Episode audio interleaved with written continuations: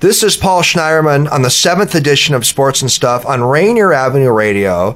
And today we have a terrific guest on the seventh edition. We have Trish Bostrom. Trish is a distinguished Seattle area resident, a former star tennis player. Trish played at the University of Washington. She was inducted in the University of Washington Athletic Hall of Fame in nineteen eighty-seven. We're going to learn more from Trish today about her career and some of her thoughts on some other sports and tennis issues. Trish had tremendous courage in nineteen seventy-two when she pursued a legal case based on equality and civil rights principles, seeking an improved tennis program at the University of Washington. Trish is a pioneer in the fight for Title nine issues. Trish um, will comment today on the new movie that's out, The Battle of the Sexes, about Billie Jean King's famous nineteen seventy-three tennis match at the Astrodome with Bobby Riggs. And today, Trish has her own Battle of the Sexes tennis story that took place right here in Seattle, the University of Washington. Trish uh, played tennis professionally, internationally. She once ranked fifth in the world in doubles, thirty-fifth in singles. Trish uh, has competed in the four major tournaments, Wimbledon, the French Open, the Australian Open, and the U S Open. Trish, after concluding her pro tennis career, went to law school and has been a practicing attorney now for many years. Trish, thank you for coming on Sports and Stuff. Paul, so it's so great to be here. Thank you very much.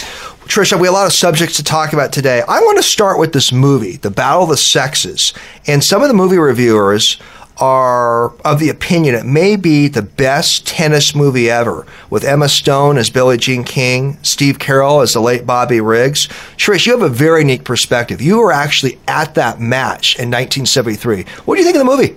That's right, Paul. Actually, the movie is excellent. I really enjoyed the movie. It really shows the determination Billie Jean had and how she prepared for the match and the psychological problems of the match, and also it shows what Bobby Riggs was doing at the same time. But I was there, and I remember all of us were playing a Virginia Slims tournament, and we all made these shirts that said, "Love Billie," and a big picture of Billie on the shirt, "Hate Bobby."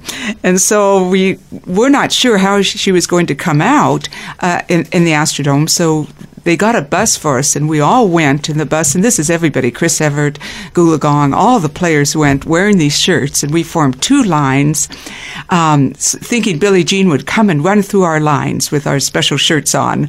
And all of a sudden, Billie Jean came out, and they put her on this platform with four muscle men carrying the platform, and she was sitting on a Cleopatra chair, and the press was at the end of the line, and they just squished us in order to get to Billie Jean. So it was very exciting. Then we all went into the stands and watched uh, the match, and it, it was tremendous that she won. It sure helped the women's professional circuit because we needed that victory. Paul Schneiderman of Rainier Avenue Radio with Trish Bostrom. Did, did you think that film was a realistic portrayal of the actual match? Yes, I did. I did. I thought it was very, definitely very much uh, what occurred. The the atmosphere that evening was electric. Uh, everybody had different signs with, you know, male chauvinist or, you know, go Billy and go Bobby. And he came out in that Sugar Daddy um, outfit warm-up because he had a contract with Sugar Daddy to come out with that. But it was very similar to actually being there, the uh, being right there at, at that evening. Well, I saw the movie earlier this week, and I really enjoyed the movie as well. Trish, you grew up in Seattle. Um, tennis has certainly become a very significant part of your life. How did you become enamored with the game of tennis as a young person? You know, I was very lucky. The West Seattle Junior Chamber of Commerce had a, a free tennis clinic for kids at Hiawatha, West Seattle Park, Hiawatha Park.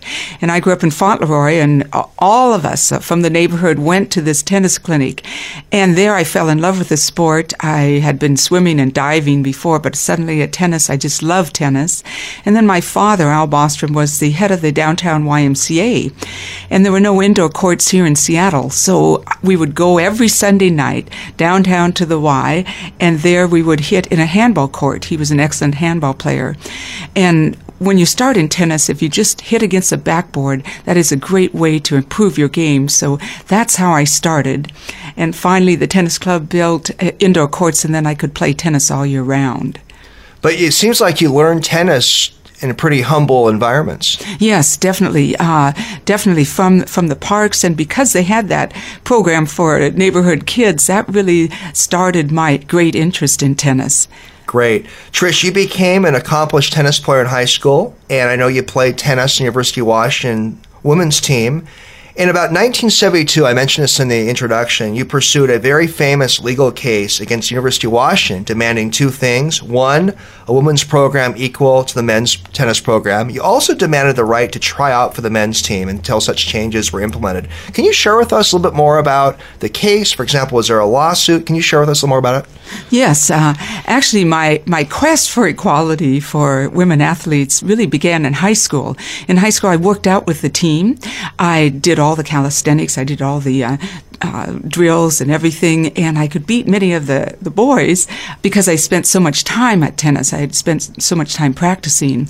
And I can remember when I was a junior at Chief South High School, I wrote a letter to Frank Ensley, that's Jay Ensley's father, right. uh, who was the head of the athletic department for Seattle Public Schools. And in that letter I said, oh, Frank, I work out, I do everything with the guys, I can, I want to play on the Chief South tennis team. It doesn't say Chief South boys tennis team, but it says Chief South tennis team. I received a nice little letter back saying, sorry, Trish, the team is only for boys. When I got to college, there was a women's tennis team and a men's tennis team. The women's tennis team, however, was not funded, was underfunded substantially. For instance, the men flew to their matches. We drove to ours. The men had all the equipment provided. We had to provide our own equipment. The men had a wow. great, great coach, Bill Quillian, who had played on the international circuit. Know the and, family well. And he was working with me late at night at the tennis club. He was a very nice man. We had a graduate assistant that knew very little about tennis. So there were great inequities between the two programs. And so when this This injustice continued to gnaw at in me, within me. And then my father was talking to a, a squash player down at the Downtown Y, who was an attorney, Don Cohen, and mentioned my the inequities. And the uh, person, Don Cohen, said, oh, have Trish come up and see me. So the next day I went up to see Don. I explained the whole situation, and I'll never forget it. He leaned across his desk and said, Trish, I'll take your case for free. And so that's when we began bringing to the university the inequity between the two programs, and we were asking for the equality between the women's athletic programs and the men's. And during the interim, I asked for the opportunity to try out for the men's team. Bill Quillian was the coach of the men's team, and I really wanted to Get, receive the coaching from Bill in order to take that next step of going on the international circuit. What was the outcome? Was there an actual lawsuit filed? Actually, the, we did not. We did not have to file a lawsuit because what we did is usually before you f- sue somebody, you try and have a pretrial hearing. Correct. And so my my attorney, Don Cohen, and then Gary Gayton, they know them both.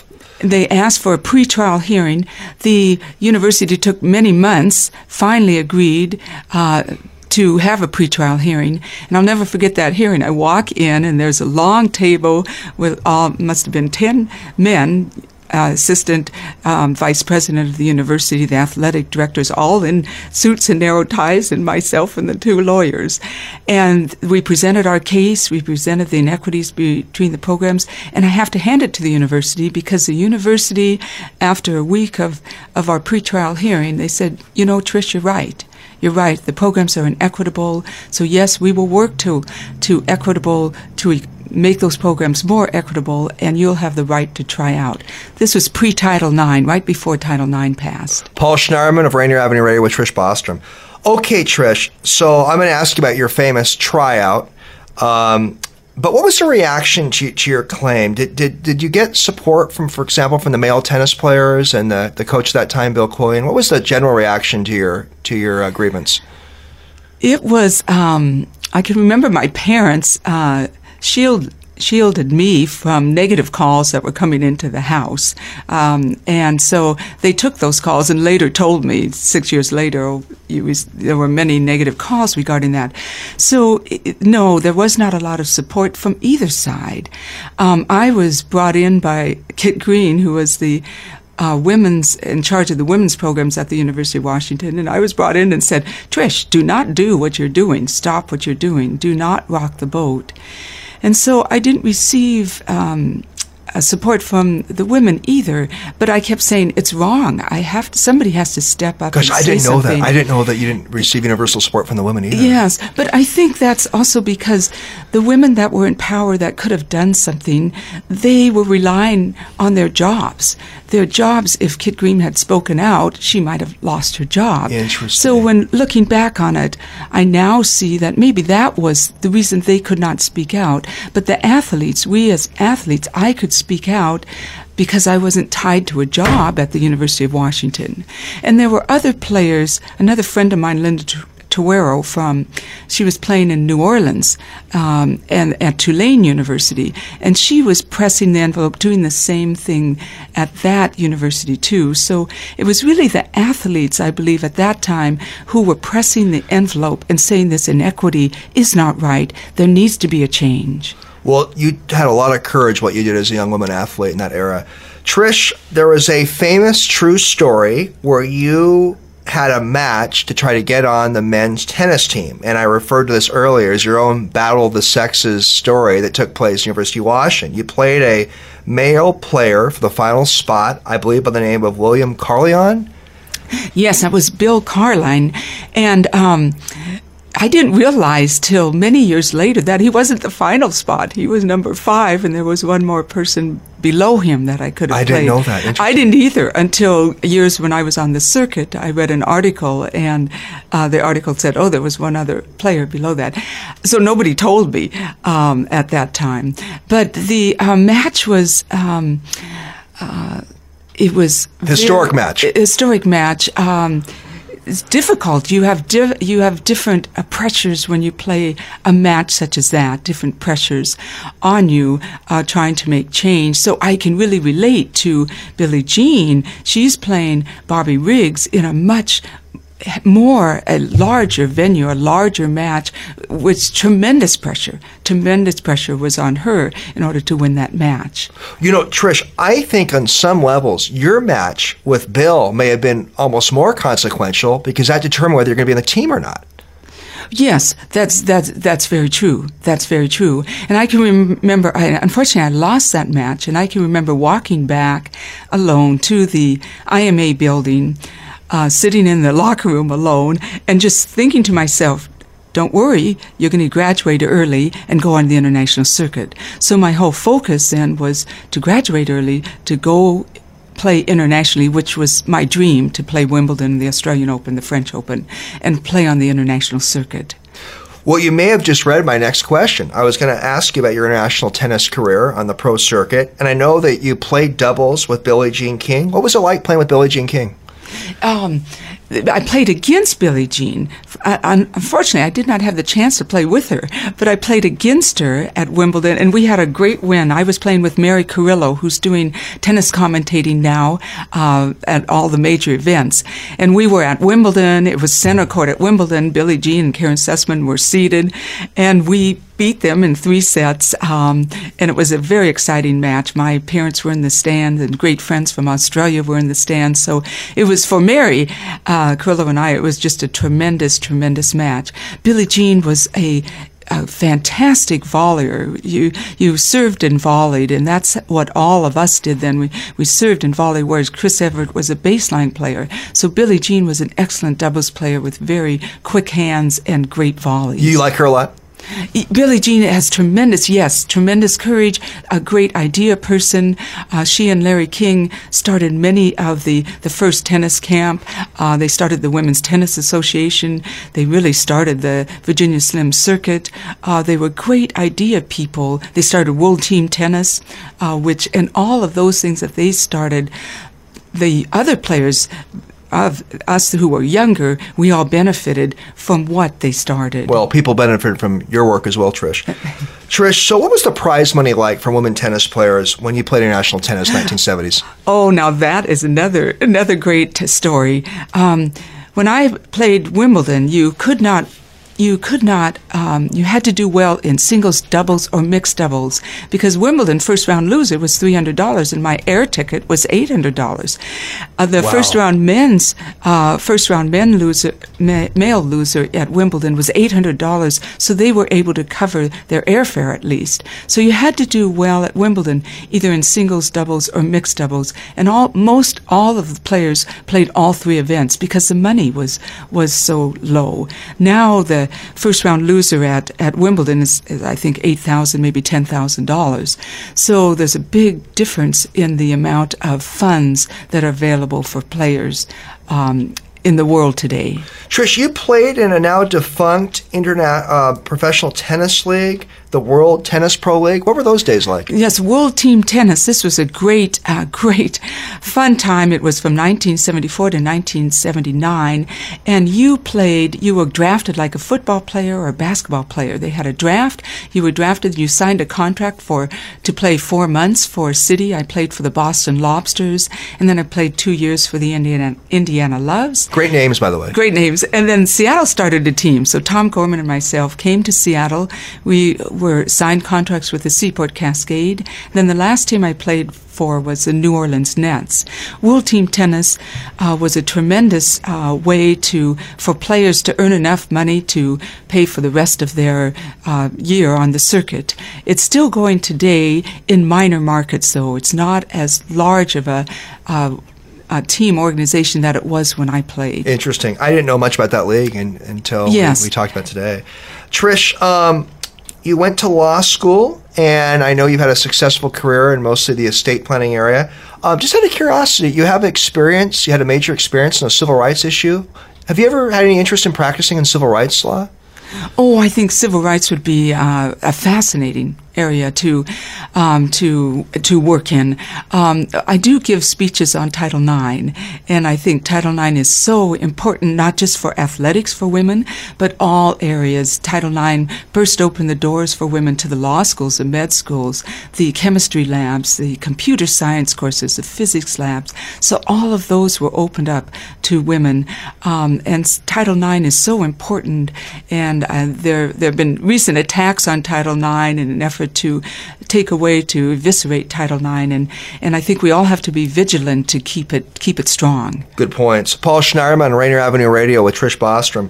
Trish, um, I did some reading about you before the show today, and I read that in nineteen eighty-seven, when you were inducted in the University of Washington Athletic Hall of Fame, you received an apology from the now late former University of Washington president, William Gerberding. What was yeah. your reaction to that apology? It was um, amazingly, amazing reaction. Um, what happened was, here we were at the Hall of Fame dinner. I'm being inducted into the Hall of Fame. And Bill Gerberding says, "Oh, Trish, we're very sorry for what you had to do, endure at the University of Washington." And it was just as if uh, all of the Uh, anger just washed off my back, and, and all of the negative um, residue from those experiences just washed off my back. It was cleansing then. It was cleansing.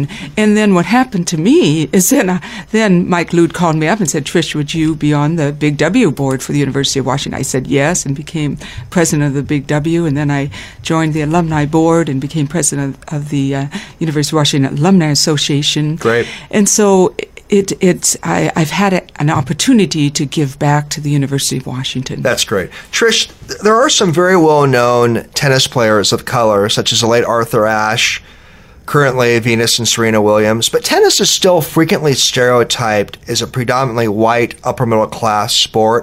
What do you think tennis associations and others involved in tennis could do to get more minorities and lower-income people involved in the game of tennis? You know, I, I knew Arthur Ashe. He was a tremendous man, tremendous man, a very, very strong, peaceful man, um, and he made great changes in tennis. I'll tell you a quick story. We both went to South Africa to play the South African circuit, and I was on the same plane as Arthur was. Arthur had just won Wimbledon, and they wanted him there because he was a Wimbledon winner. And but Arthur said, "I will only come come if you allow integrated spectator seating. In South Africa, they used to have black-only sections. Right, apartheid. Uh, apartheid seating all throughout the stadium. And he wanted black uh, ball boys and ball girls on the circuit. He also wanted the black athletes to be able to compete on the tennis sugar circuit.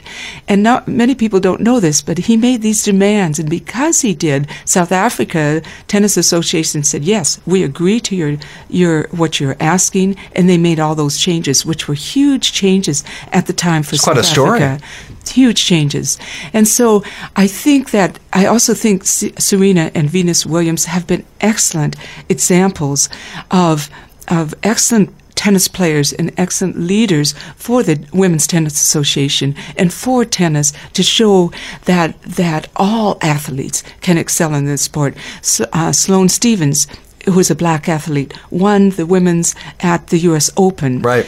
What the U S T A needs to do, that's the United States Lawn Tennis Association and other associations throughout the world, is they need to continue to offer free, very low cost, free clinics in underrepresented areas, in low-income areas, to give access to players.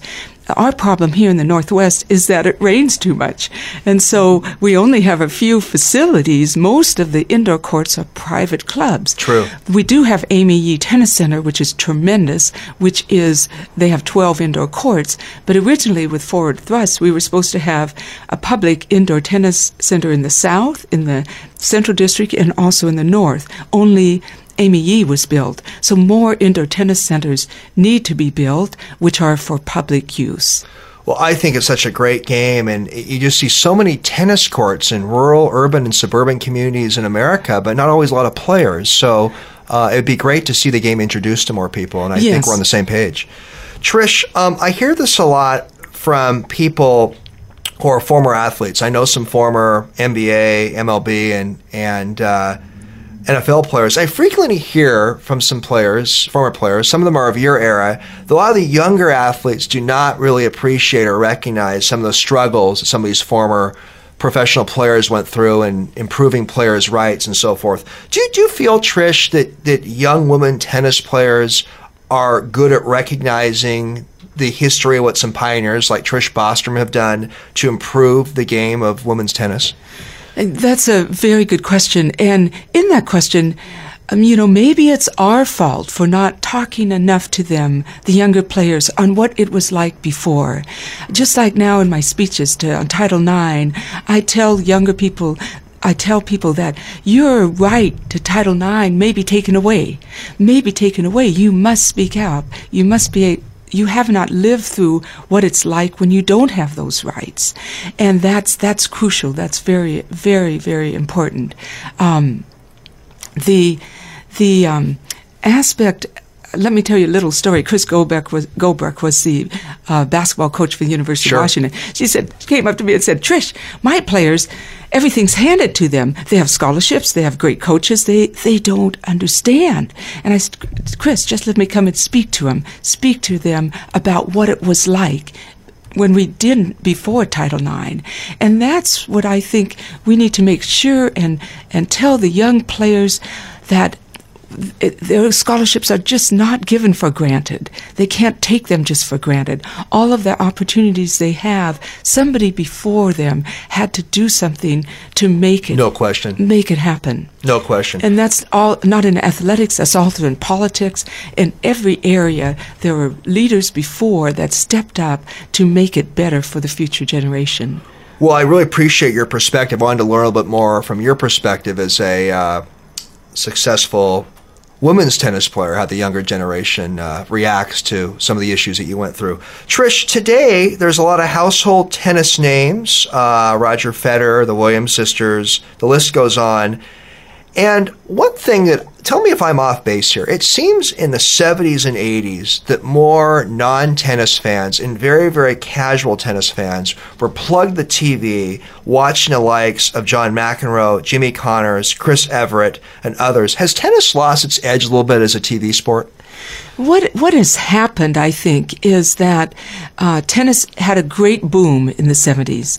And all those people became uh, household names. For sure. However, in that era, we only had four T V programs, for T V main networks. So when Wimbledon came around, you could see it on N B C, or you could see it without getting a cable. And now what what has happened is you have like the tennis channel. So if you want to pay for the channel tennis channel, then you'll get the tennis channel. But they probably won't show the U S Open or Wimbledon on the N B C, C B S programs. So I think what's happened is that it's taken away the ability to reach all of the non-tennis players, uh, the ability, because they might not buy the tennis channel. And so you've narrowed your tennis channel down to elite tennis play, people that know the game, know the game. Uh, but it is, it's still a tremendous game, and I think it will st- still grow as more people look at the injuries in football due to concussions, and parents thinking, ooh, do I really want my child uh, being in a sport where you have a chance for a concussion? Um, whereas tennis is, is a sport where you, you don't have those uh, problems um, of, of major injuries. There's some great tennis going on. I, it just seems that on many levels that it's more of a niche tennis crowd watching some of the more well-known matches these days. Is that an unfair No, perception I, or? I, I think you're right. I think you're right. I think that the they need to broaden the broaden the um, the T V coverage of tennis. Uh, they used to cover doubles also, and now you rarely see doubles on, on the international That's true. Network, networks. And doubles is a fantastic. Even I think it's more fun to watch because you have four people at court. On the court, you have four people usually at net volleying. The the ball goes very fast because people are volleying at the net, which is a close proximity. So taking out, I think they need to bring doubles back and more coverage of tennis. Those are really good points, Trish. Trish, we don't have a lot of time left. We have less than a minute. Who are some of your favorite tennis players? Oh, I love uh, Federer. Federer is unbelievable. I love Serena Williams. I mean, incredible, uh, incredible uh, muscles and incredible fitness. I love Venus Williams. She's an extraordinary player. Great athlete. Uh, Nadal, Rafa Nadal is a great, great person, great player. Um, there are many good players coming up. Sloane Stephens played very well at the at um, the U S Open. So there are many players. Fortunately for America, there are many players coming up uh, in American tennis, which will be really very good. What does the future hold for Trish, Trish Bostrom? This will probably be my last question today. What do you? What are oh, your cards I'd, in the future? I'd love to give more speeches on Title nine. I'd love to encourage people to support Title nine, uh, to work for, for justice, to help uh, young athletes, to Great. mentor young women um, and and young young boys in, in, in their careers. Trish, it's just been just been great to have you on my show. I hope to have you come back one day. Thank you so much, Paul. It's been tremendous.